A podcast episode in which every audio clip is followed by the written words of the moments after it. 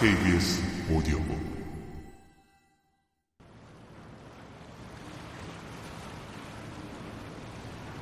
로스앤젤레스에서 1시간 반 남쪽으로 달리면 나오는 항구 도시인데 살다 보니 퍽 괜찮은 곳이라는 생각이 든다.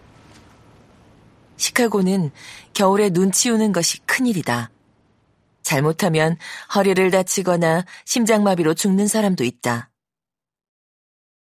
차츰 기력이 떨어지신 이모 부부는 나이 든 분들이 살기 좋은 곳으로 옮기시려고 이것저것 알아보시다가 친한 친구가 사는 로스앤젤레스로 이사하셔서 나도 이모네 가깝게 이사하려고 마음먹었다.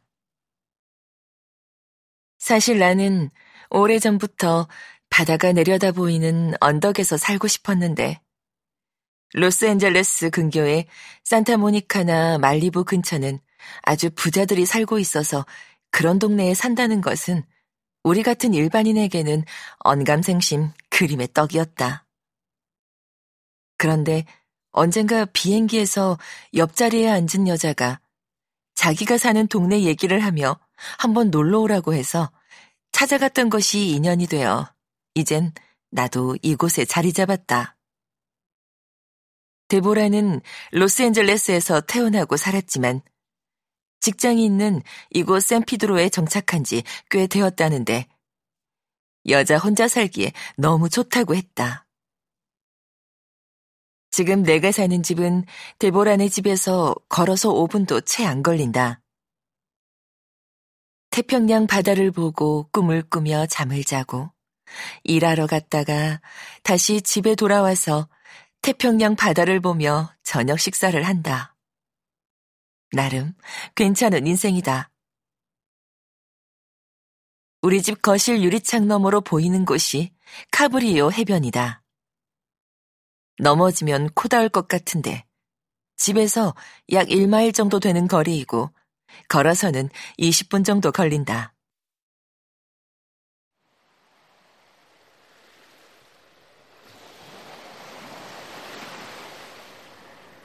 카브리오 갯벌은 조개 천국이다. 모래밭 아무 곳이나 골라서 한 뼘만 파면 틀림없이 조개가 나온다. 인생은 공술의 공수거란 말이 있듯이 카브리오 해변의 조개잡이도 그렇게 빈손으로 왔다가 빈손으로 간다. 잡은 조개를 가져가는 것은 불법이기 때문이다. 조개들이 그런 법 규정을 잘 아는지 생각보다 쉽게 잡혀준다. 우리는 그런 줄도 모르고 조개 몇 마리 잡아서 신나지만 결국 모두 바다에 놓아주어야 한다.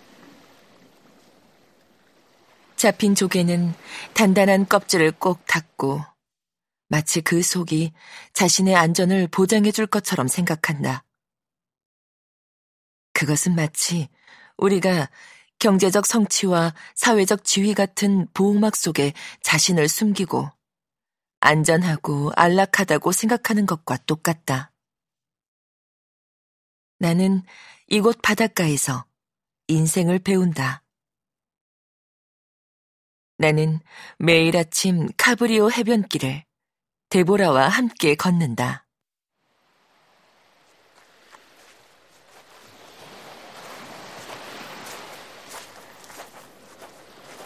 비행기에서 만난 인연으로 이웃이 된 데보라와 나는 걷기 친구가 되었다.